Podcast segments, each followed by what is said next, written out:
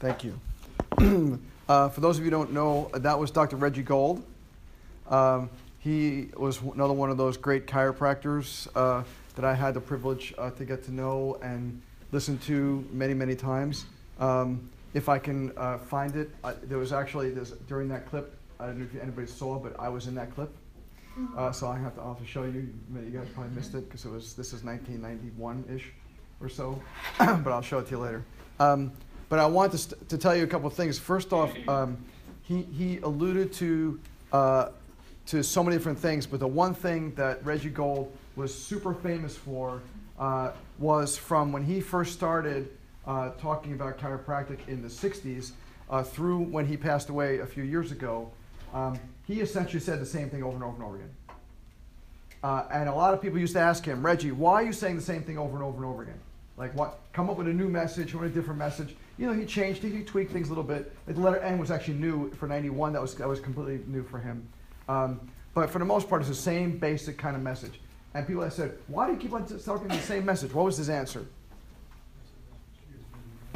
Until you guys get it, I'm gonna have to keep on giving you the same message, right? And honestly, even though he passed away a couple years ago, chiropractic still doesn't get it, right? Have you guys seen the New Mexico thing, right? Happening this this week in New Mexico vote on whether we should have a tier one, tier two, advanced degree kind of pharmaceutical stuff going on. We still didn't get it. You know, his message still is not working 20 something years after I first heard it. And, you know, it's just, it's amazing. But he, he told the same message over and over again, and so do I, essentially. I, will tell you with different stories and different vignettes, but it's all essentially the same message. And my favorite message that I remember him saying, one of the first times I heard him, uh, he said, uh, you're far better off without a subluxation than you are with one. Right? You can't get it more simple than that. Right? You're far better off without a subluxation than you are with one. And let me just illustrate a story uh, of what that really means. So, um, I started practicing here in uh, Atlanta in 2001. I had practiced 12 years before in New Jersey when my wife got her PhD. Uh, in Fairleigh Dickinson, and then uh, we sold the practice when I was asked to come down here and teach, and Lisa was asked to come down here and teach. So we sold the practice, came back down, came down here, started teaching, and um, and Lisa started teaching, and I opened up a practice uh, again from scratch. So um, it was 2002 or so when I met this one a woman, and um, she had a son who was about three, and a daughter who was about maybe four, and a daughter who was about six. Uh, and both of them were sick all the time, all the time, all the time. Actually, he was five and she was seven. Uh, so he was in kindergarten and she was, the daughter was in second grade. And they were constantly sick, ear infections and missing school and all this kind of stuff. As a matter of fact, one time the woman uh, told me, she, when she, I first met her, she said that um, the school was calling her saying, like, your kids are missing so much school. Like, are you for real? Like, are these kids really that sick? We keep on getting doctor's notes and doctor's notes, but is, are they really that sick? So they were actually questioning, you know, the mom about the, re- the reality of what was really happening. And yes, the kids were sick just constantly, over and over and over again. Um, and you probably know what happens. So this, you know, the kids start coming in, they start getting adjusted, and at the end of the school year, so this was like maybe in August, Septemberish. At the end of the school year, so this was 2002. By 2003, both of them had won perfect attendance awards in school. They had not missed an entire day of school after getting adjusted, and it, it's an amazing you know thing to see like what a change you know. And the mom, you know, now the mom and dad has started on the care, and then the grandma started on the care. So, and now, and from that point on, this particular woman has probably referred 20 or 30 families to my office over the 16 years or 15 years or so that I have been able to, you know, to work with them. And just as an example of how embedded this now is in their consciousness, uh, on Monday, the daughter comes in, and she goes uh, to a, a, college downtown, uh, Tech, I think it is. Yeah, she goes to Tech, and um, she comes in, and um, I said, "Oh, you here to see you know mom and dad?" She said, "No, I'm here to see you." Because her mom and dad live like five minutes from us. I said, "Aren't you to stop by?" No, they're, they're not even home. I, I said, "You're not to go get a home cooked meal?" No, I'm not even interested. I just want to see you.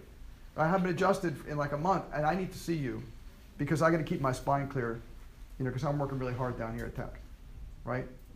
Right? Because here's, here's 15 years of embedded stuff into her head, and, or 12 years embedded stuff into her head, and she gets it, right? She gets that living uh, a life without subluxations is far better off than living with one. But here's the deal what's going to happen when she gets married? What's going to happen? She's going to say to her fiance, who, if he's not getting adjusted, what is she going to say? You're getting adjusted. Like, there's no ifs, and this is not negotiable. Like, you will get adjusted. And guess what? What about the kids? They're getting adjusted, right? There's no negotiating to this. And we've seen this before. I've had other families who've you know, started on the care where it's, it's, it's, before it's even a family. Like I'll see one person and they're dating this other person, and then that per, that you know boyfriend or girlfriend, you know, or partner comes under care, and then they get married, and then they have kids, and then they both, and then they bring the kids because it's just the way it is, right? Because they know they're far better off without a subluxation than they are with one, right? It, it is embedded in their consciousness. But who put it there? Did the TV put it there?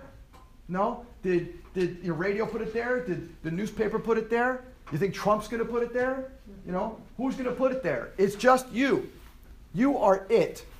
And I want you to realize that. I want you to realize how important your message is. You are it. If Reggie didn't, like, just like Reggie felt, like Reggie was it, and he would say that. He said, if I don't talk about what I talk about, nobody will. And he was right, because there was very few people out there talking the hard line of subluxation the way he did, right? So it's the same thing with you. If you don't talk about subluxation, who's going to? If you don't mention subluxation to your patients, who's going to?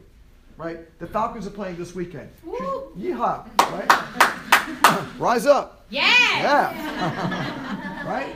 But do we talk about the Falcons or yeah. do we talk about how the Falcons are getting adjusted? Both. I don't care about the Falcons. I care that they're getting adjusted. right? That's what that's the conversation.